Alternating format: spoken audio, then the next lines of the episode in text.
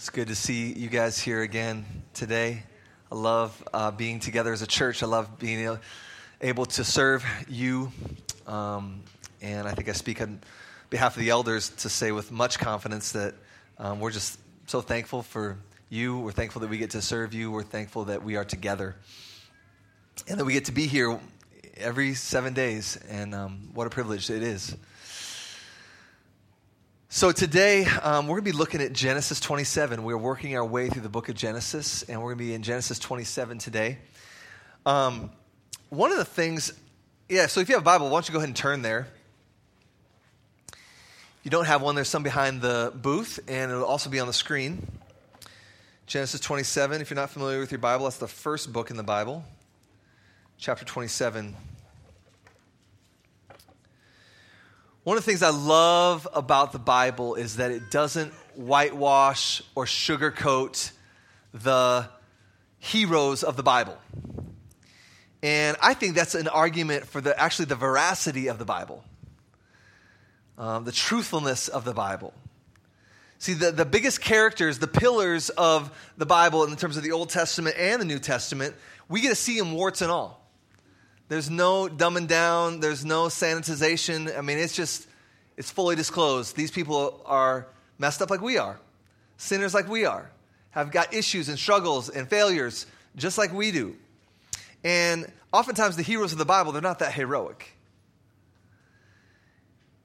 And so you'd think if this whole Bible thing was all just made up and it's just a big fabrication, you would think that if we're trying to conjure up a story about history and the way that history works, we would make the heroes of that story look a little better. But that's just not the case.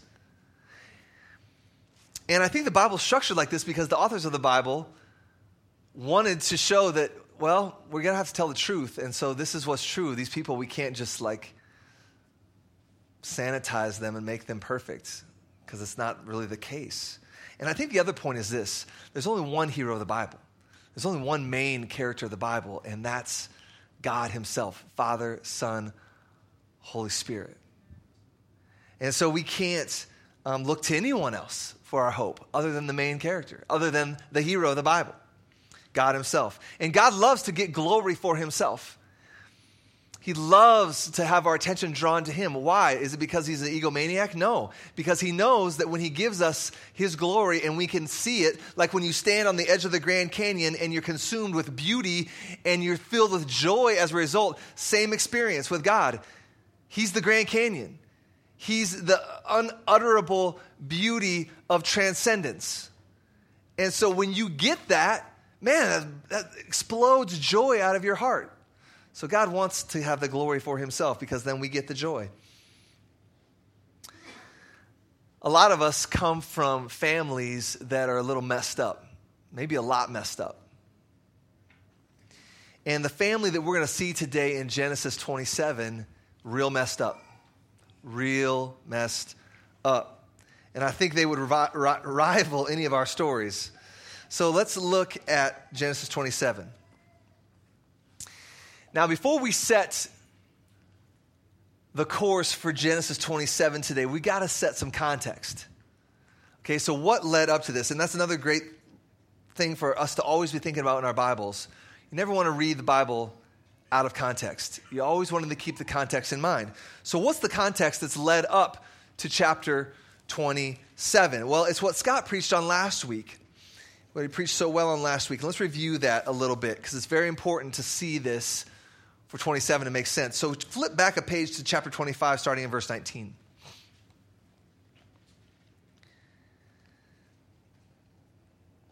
These are, actually, let's not start there. Let's start at verse 21. And Isaac prayed to the Lord for his wife because she was barren. And the Lord granted his prayer, and Rebekah, his wife, conceived. The children struggled together within her, and she said, "If it is thus, why is this happening to me?" So she went to inquire of the Lord. And the Lord said to her, "Two nations are in your womb, and two peoples from within you shall be divided. The one shall be stronger than the other, and the older shall serve the younger." When her days to give birth were complete, behold, there were twins in her womb. The first came out red. All his body was like a hairy cloak, so that they called his name Esau. Afterward, his brother came out with his hand holding Esau's heel, so his name was called Jacob. Isaac was 60 years old when she bore them. When the boys grew up, Esau was a skillful hunter, a man of the field, while Jacob was a quiet man dwelling in tents. Isaac loved Esau because he ate of his game, but Rebekah loved Jacob.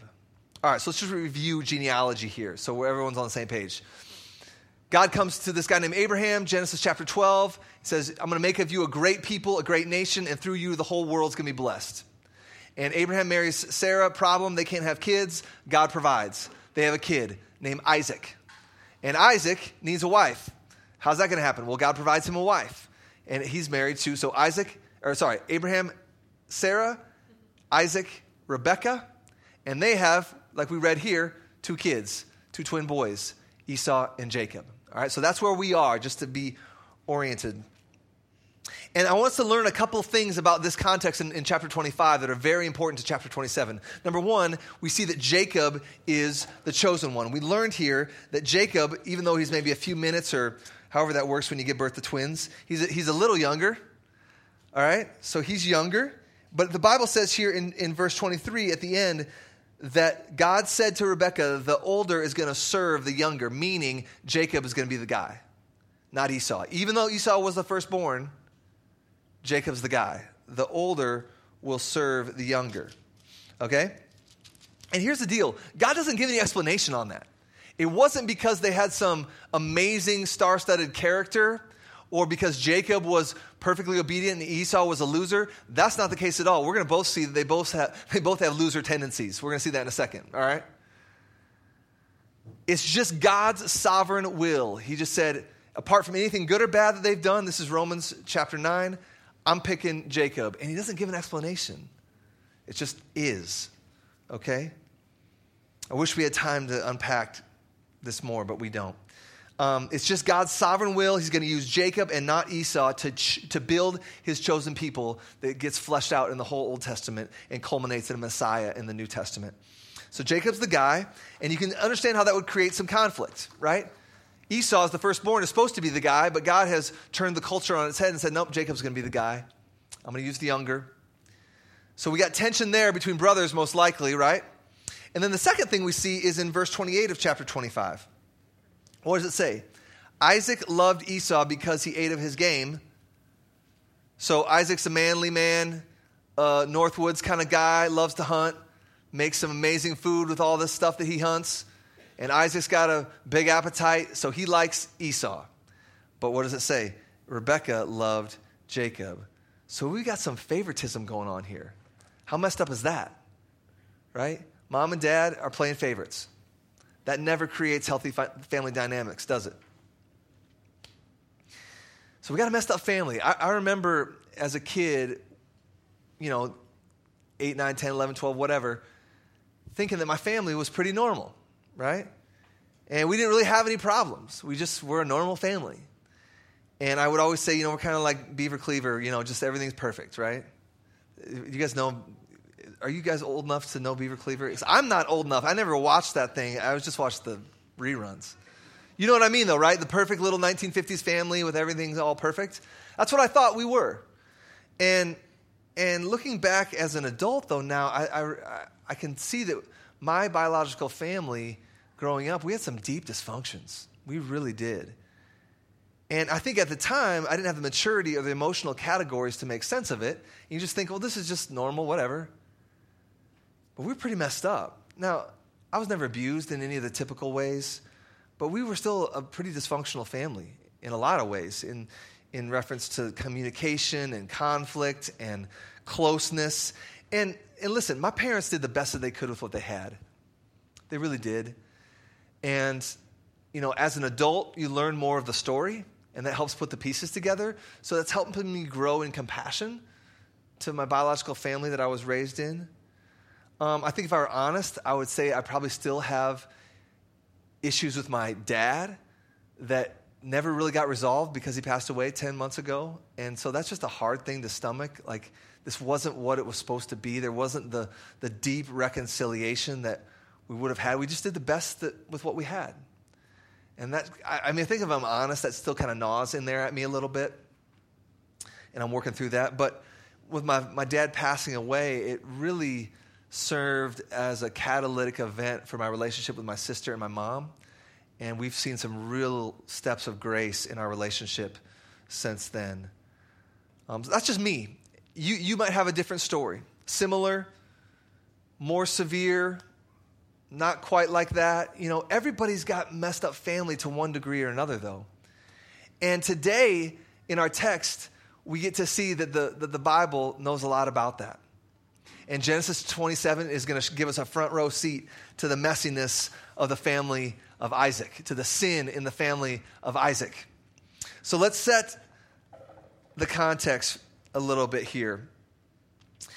Isaac is advanced in years. He's probably somewhat debilitated by old age.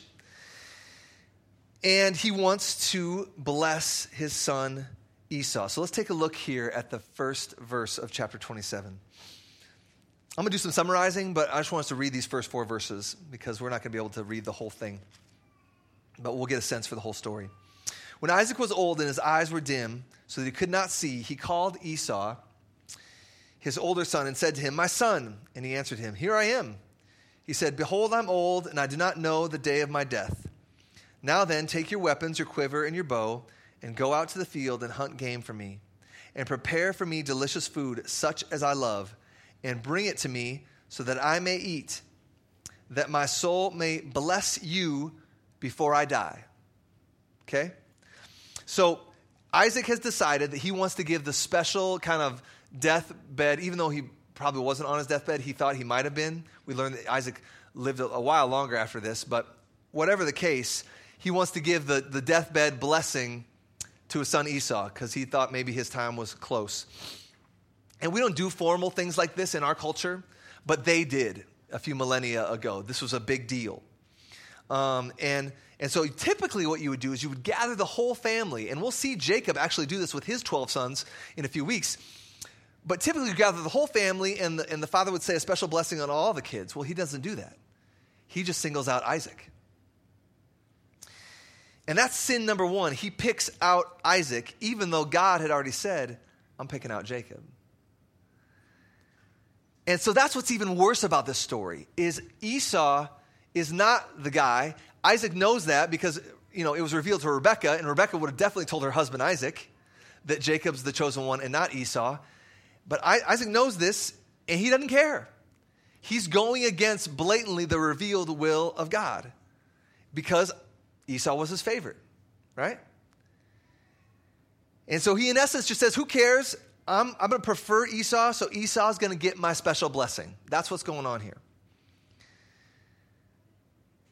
And in addition to that, here's what makes it even worse. Like we learned last week, Isaac's preferred son, Esau, he sold his birthright to Jacob. If you were here last week, you remember Scott talking about that. He was all hungry from being out on a hunting trip, comes back in and says, "If you don't give me some of this food, Jacob, I'm going to die." And Jacob, he's kind of weaselly. He's like, "Well, here's what we'll do. We'll negotiate this. You can have some of my food if you sell me your birthright." Birthright was a big deal in this culture. That means you got the lion's share of the family inheritance. And so Esau was dumb enough to just fulfill his fleshly passions of just, man, I just need some food to sell his birthright to weaselly Jacob, right? And so Jacob's going to get that. Now, think with me again how messy this family is in light of these facts. Just think about the marriage dynamic between Isaac and Rebekah. Isaac's got his favorite son Esau, and he acted in complete stupidity selling his birthright. And now Isaac, as a result of Esau's decision, Isaac has to give all of that inheritance to Jacob. But Jacob's not Isaac's favorite. So that's going to create some tension, right? But to add to the tension, your wife, Rebekah, does prefer Jacob, right? And so you got all this favoritism flying around. You can imagine how that would create crazy tension in your marriage. And so the husband and wife are not on the same page with the boys. The boys are definitely not on the same page with each other. And they're not on the same page with their father or their mother. Everything's dysfunctional and messed up. All right? That's where we are here in this situation. All right, so the drama continues.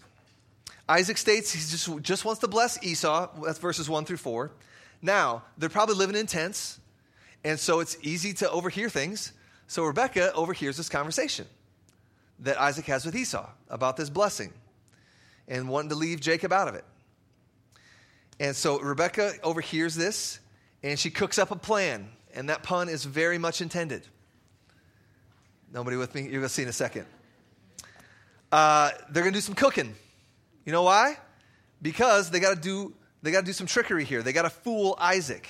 And here's what she does. She tells Jacob to go get some animals and prepare them and pretend like he just went hunting. Okay? And she's going to fix a meal just like her husband Isaac likes it. She's going to do some cooking. And they're going to serve that food to Isaac, Jacob's going to pretend that he's Esau. Well, Jacob's like, wait a second. How's this going to work out? Because I don't look anything like my brother. He's this hairy dude, and I'm not. And he's this wild man, and I'm not. And Dad's going to know. And so Rebekah's like, well, here's what we should do. Go slay some goats, and we're going to make you a goat costume. All right? And we're going to put all this fur on you, and you're going to walk in. Can you imagine how silly this was? You're going to walk in there with this food and this goat costume. And you know what? Here's what Rebekah says. If it doesn't go well, I'll take the curse on myself. Very odd that she would even say that. Like, how would that even go down? But she's like, I'm all in with you, Jacob. Let's do this. I'll bear the punishment in some sense if this thing goes south. So Jacob goes along with it, and they've got this plan to deceive Isaac. So Jacob goes into his father, starting in verse 18. And this is where the deception gets even gross, more gross, more dark, even deeper. Verse 18. So he went into his father and said, "My father." And he said, "Here I am. Who are you, my son?" Jacob said to his father, "I am Esau, your firstborn. I've done as you told me. Now sit up and eat of my game, that your soul may bless me." But Isaac said to his son, "How is it that you have found it so quickly, my son?" He answered, "Because the Lord your God granted me success." Then Isaac said to Jacob, "Please come near that I may feel you, my son, to know whether you are really my son Esau or not." So Jacob went near to Isaac, his father, who felt him and said, "The voice is Jacob's voice, but the hands are the hands of Esau." And he did not recognize him because his hands were hairy like his brother Esau's hands. So he blessed him. He said, "Are you really my son Esau?" And Jacob answered, "I am." So this is where it gets really gross. We got three lies in a row. Look at verse 19. "Who are you?" "I'm Esau," Jacob says. Lie number one. Lie number two, verse 20. "How did you get this food so quickly?" And here's where it gets really nasty. He brings God in as his accomplice. God provided. "That's why I got this food so quickly. He just provided a deer there, and I shot it and killed it. The Lord was my partner in this deal." Like, that's pretty messed up. And then lie three at verse 24. "Are you really my son, Esau?" Again, doesn't bend through the pressure. Stone cold, stone-faced. "Yep, I'm Esau." So we've got deep family favoritism, and now we got deep family deception. So let's step back from this for a second and just think, what's the sin under the sin? What's the motivation for this? How did they even get to this place where they're willing to favoritism and deception? I think at the end of the day, it's all summed up as a failure to believe God's word, a failure to believe God's revealed word. Isaac didn't give a rip about what God has already said about Jacob. He's like, "I don't care. I don't care about your word, God. I'm picking Esau, even though you picked Jacob." And then Rebekah and Jacob, they knew the promise that the blessing was going to flow through Jacob. But since Isaac's over here wanting to bless Esau, they're like, "Well, we better take matters into our own hands. We can't trust God that he'll work this out because he said he would. We need to expedite the process. We need to handle this on our own. They don't believe God's word, that he'll take care of it. So all of this is ultimately a failure to believe God's word. We're going to come back to that theme, so keep that in mind. Let's keep going. So their crooked plan succeeds, and Isaac thinks he's blessing Esau, which is, this is the irony. He thinks he's blessing Esau, which he shouldn't have been doing in the first place, but he's really blessing Jacob, right? Isn't that bizarre? So right after all this deception goes down, right on the heels of Jacob and Rebekah taking off, Esau shows up. And as you can imagine, he's not pleased. Verse 33, then Isaac trembled violently when he discovered, all that had gone down here and realized what had happened. Then Isaac trembled very violently and said, who was it then that hunted game and brought it to me? And I ate it all before you came. And I've blessed him. Yes, and he shall be blessed. As soon as Esau heard the words of his father, he cried out with an exceedingly great and bitter cry and said to his father, bless me, even me also, O my father. So you got some violent reactions here. Isaac, verse 33, trembles violently. I think the weight of his sin came crashing down on him. He realized what he'd done and also that his family's so messed up that they deceived him.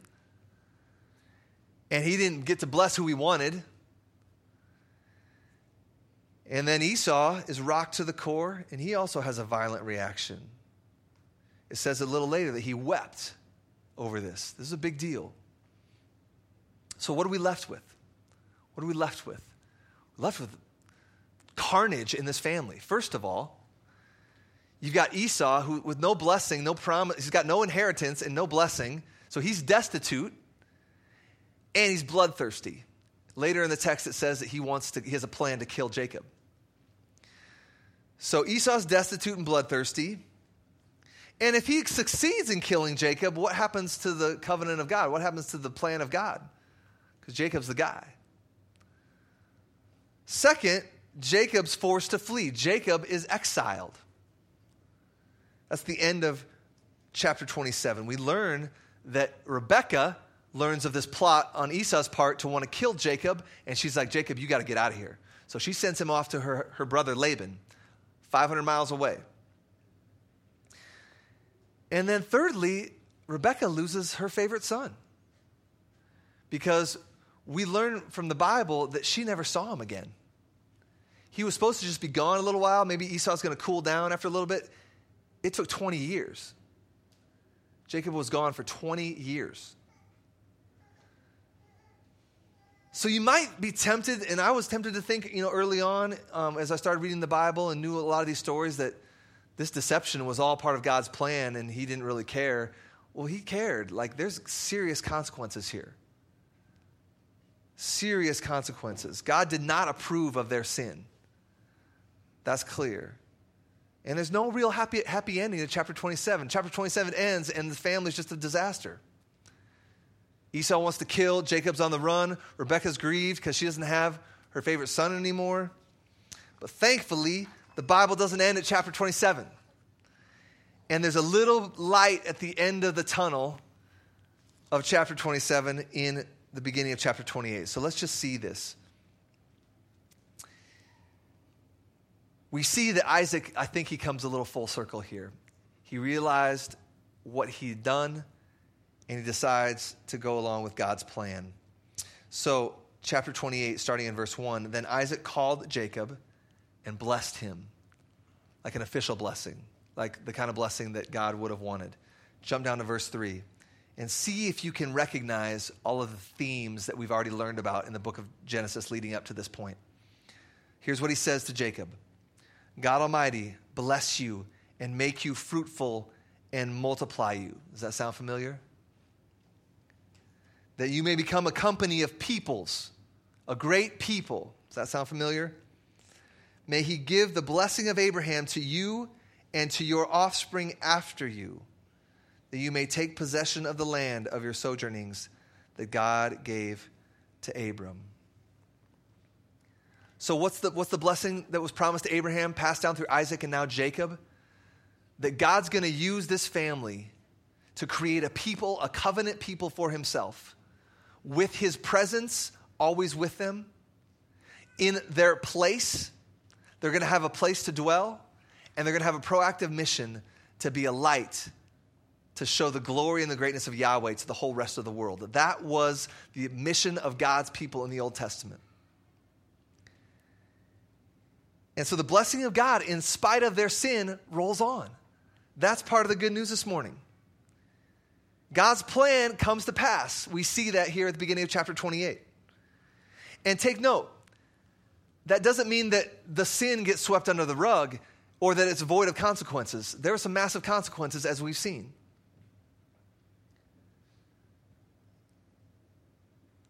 And we're going to see that fleshed out in Jacob's life in the next few weeks as we come upon that narrative. So the blessing of God, in spite of their sin, gets passed on. It keeps rolling. It keeps moving. God will never be thwarted by sin on the part of his people.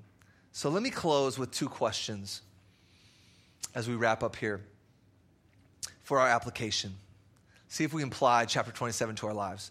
Let me ask this. Number one, does this mean that we should dive headfirst into sin, knowing that God's plan can't be thwarted and he always makes it work out in the end? Is that what we should think? No, that's right. We shouldn't.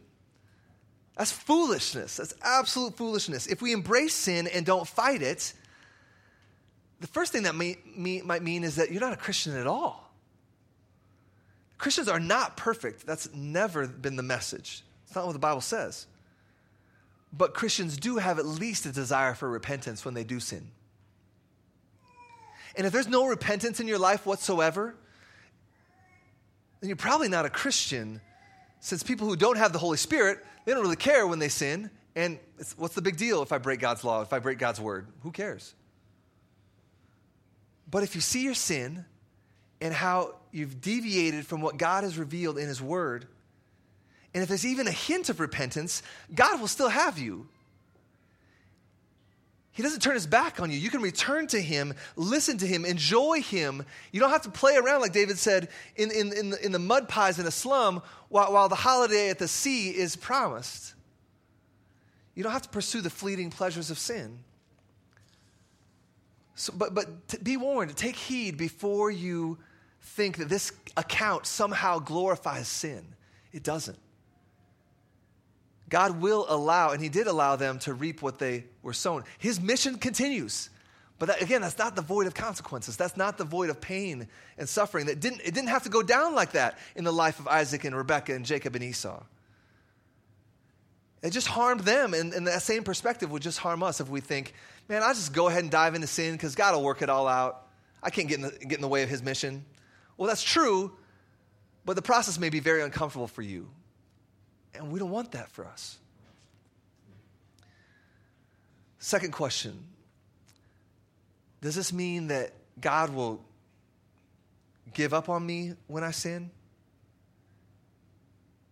Here's the deal. Today can be the day of repentance for anyone.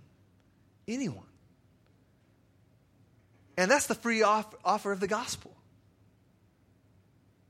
Here's the deal. There's no going back in our lives. We know that intuitively. You can't rewrite the past like many of us would like to. But we live in the present, moving into the future. And if you're willing to go forward with Jesus as your ultimate treasure and trust, you can know that things will work out in the end. It may not happen overnight, but it will all work out. He promises that, to work all things for your good. He promises to be with us and never to forsake us if we're willing to come to him. He promises to provide all that we need when we trust him and don't seek to take matters into our own hands like Isaac and Rebekah and Jacob and Esau did. So again, God's going to accomplish his mission through us no matter what. Now the question for us, like it was for this family of four in our text, it's like, are we going to do that the hard way or the easy way? Right? They picked the hard way. And it had big consequences. But the blessing of God, the mission of God, the plan of God continued. But the question for us is, how would we like to experience the promises of God in our lives, the mission of God coming to pass in our lives. We can do it the hard way, we can do it the easy way. Let me give you an example. As a church, stemming from God's word, from cover to cover, there's a desire for God to be glorified among all peoples of the world, okay?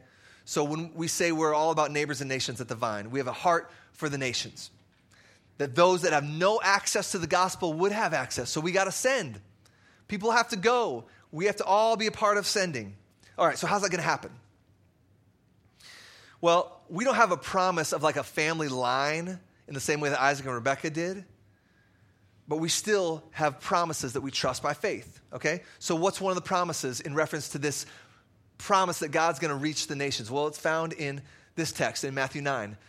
So this is his promise for us as we desire to see the nations reached. He said to his disciples, Jesus did, "The harvest is plentiful, but the laborers are few. Therefore, pray earnestly to the Lord of the harvest to send out laborers into his harvest." So the promise is that if we pray, God will respond. He will send if we pray. Now, there's other things that we do, but it's never less than this. God says, pray and I will send. I want you to pray and I will send. All right? Now, we could be like Isaac and Rebekah, Jacob and Esau, though, and go, well, that's kind of dumb. Prayer's kind of boring. I want to expedite the process, take matters in my own hands. Like for me, it could look something silly like this. I don't want to believe that because that's boring and that requires faith. I know what I'll do. I'll try to manipulate all the people at the Vine. And I'll just get real angry and try to scare them into going. Or I'll get real passive aggressive and hold grudges and have pity parties. And maybe that will manipulate people into going. Or I could try to guilt people into having a heart for the nations, right? And those are not God's ways. This is God's way based on his promise. What I just rattled off, those are human ways. Those are manipulative ways. And it would demonstrate that I don't trust this promise very much, just like Isaac and Rebekah. He says to pray, I say, nope, no thanks. I got this, and I don't believe that your way is better. Now, again, take note. If I did that horrible backwards approach, the sinful approach, and forsake these promises, God's still going to get done what is going to get done. Why?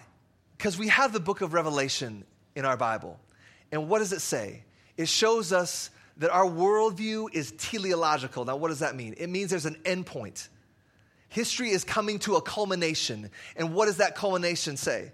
It says that there's going to be every tribe, tongue, nation, and people group worshiping the Lamb of God for all eternity, for his glory and our joy. That's where this whole deal is heading. And nothing's going to stop it. Nothing's going to shut it down. That's God's promise to his people, clearly in his word. And my lunacy or foolishness will never thwart that. But if I choose to go contrary to God's promises and not believe them and do things my own way, that's still going to have consequences for my life. If I kept up that kind of behavior, you guys might not want me as a pastor around here anymore. I get fired. And that's got implications for my family, right?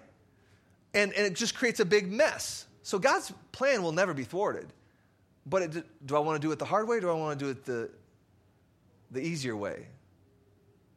Now, again, qualification. Praying is never easy, right? But I don't want to go the sinful route. I want to go God's route.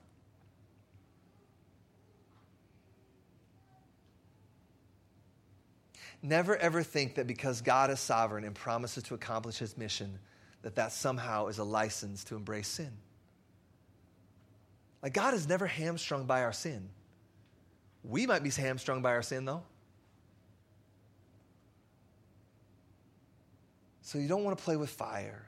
It's just a matter of time before something really harmful comes about, like we see in Genesis 27. We don't want to go that route. So let me ask you this. Where is ground zero for this in your life right now? Where's ground zero for these themes in your life right now? Where are you tempted to be like Genesis 27 and to go, promises God, no thanks, I'm going to do this my own way? where are you tempted to not believe God's word? And would rather just take things in your own hands, expedite the process a little bit. Where is that? Well, maybe for some of us, a great starting point might just be saturating ourselves in Scripture. Why would I say that? Because the Scripture outlines the promises of God over and over again. So if you don't know what those promises are, you're going to have a hard time walking in faith and seeing those come about in your life. So maybe we just need to start saturating our minds more with the promises of God so that we can head towards them. Maybe that's just a starting point for some of us. Some of you in the room, you are very familiar with the promises of God revealed in His Word. And what's one of those that you need to cherish today that's ground zero in your life? For example, Matthew chapter 6, God promises to provide materially for us what we need. How about the promise that He promises to never leave us or forsake us? Isaiah 41:10, Matthew 28, the Great Commission. I'm with you always, even to the end of the age. What about the Romans 8:28 promise that no matter what comes up in your life, He's going to work it together for your good? How about that one? What about the promise that His mission is going to be accomplished in the world? His church will triumph even in the end, even if all seems lost. I will build my church and the gates of hell will not prevail against it. What about the promise that you've got an eternal inheritance? That if your whole life falls apart, nothing can touch that eternal inheritance that is secured for you by Jesus. That's Ephesians chapter 1.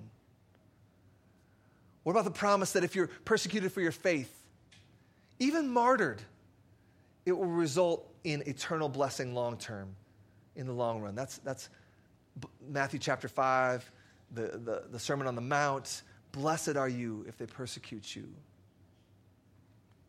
What is it for you? Where are you tempted to forsake God's promise and manage the situation yourself? Like, God, I don't know if I have a true inheritance, so I better just store up all these treasures and, man, I'm really like hoping in that trust fund. And God says, no, you got an eternal inheritance. I've told you so in Ephesians chapter 1. Go home and read it. Meditate on it. What promise of God do you need to remind yourself of and believe today so that we don't have to go the way of Genesis 27? Let me close with this. Let this be a huge comfort for you. You may look at your past and think, man, I've blown it so many times, just like chapter 27 of Genesis. And I've blown it in similar ways, big or small. But God never gives up on the repentant heart. God never gives up on the repentant heart. And your day of restoration can always be the present, moving into the future. And when we fail, this gospel that we believe picks us up again, it dusts us off, it reminds us that sin is not who we are. Who we are is children of the King. So this empowers us then to step into repentance and to be fully disclosed about our sin, because I don't have anything to hide. I'm secure. And I can face it honestly, because Jesus says He can bear it. And His church says we can bear it together, because Jesus, by His Holy Spirit, is alive in all of us. And this gospel news empowers us to return again and again to Jesus as our treasure and our trust, no matter how you've blown it, whether it's been like Isaac and Rebekah or in some other way. And then we move forward, start present, moving into the future. We move forward with massive confidence in His promises, in His word. Let's pray. Lord, would You help us be this kind of people, be this kind of a church? We can do nothing apart from You, so we plead for Your Holy Spirit to solidify these truths in our hearts and minds. In Jesus' name, amen. Amen.